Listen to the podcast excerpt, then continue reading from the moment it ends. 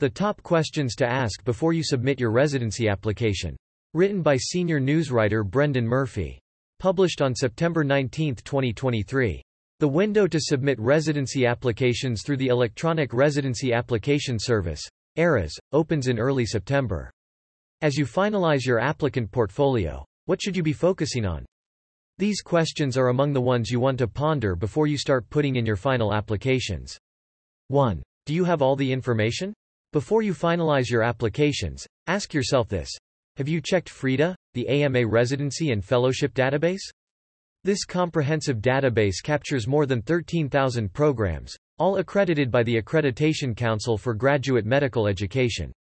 One major benefit of FREIDA is that it includes a personalized search experience, with more than 35 filters that allow users to sort programs by location, either list or map view, program type, application information, demographics, benefits, osteopathic recognition, special tracks and more.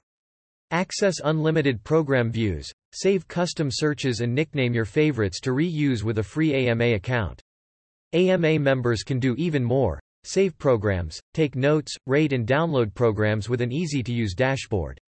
You can compare and analyze program attributes with a side-by-side -side tool. Also, you can calculate and prepare for residency application expenses with FREIDA's Residency Calculator. 2. Do you know your standing? Depending on the physician specialty being pursued there might be several hundred programs to which a future physician can submit an application. Narrowing those options takes time and research. Doing so effectively also takes an awareness of where you stand as an applicant and your own career goals. 3. Is your application packet well-rounded? Your application packet is the first impression you make on a residency program.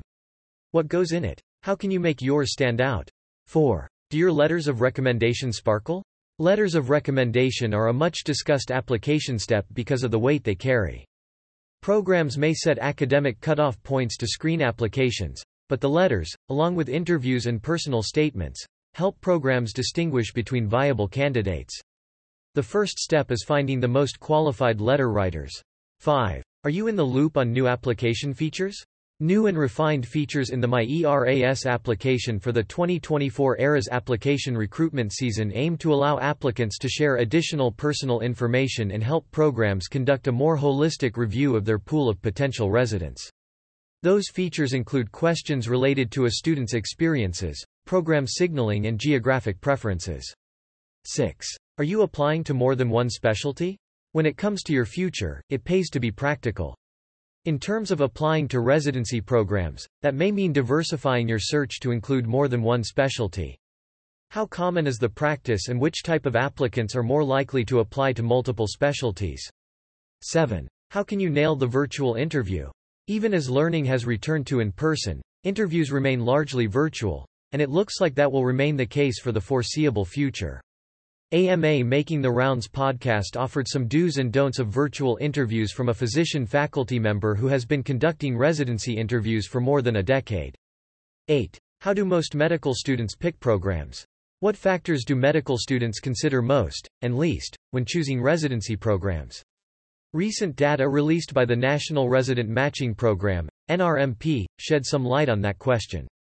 In preparation for the residency selection process, the AMA Road to Residency series provides medical students, international medical graduates and others with guidance on preparing for residency applications, acing your residency interview, putting together your rank order list and more.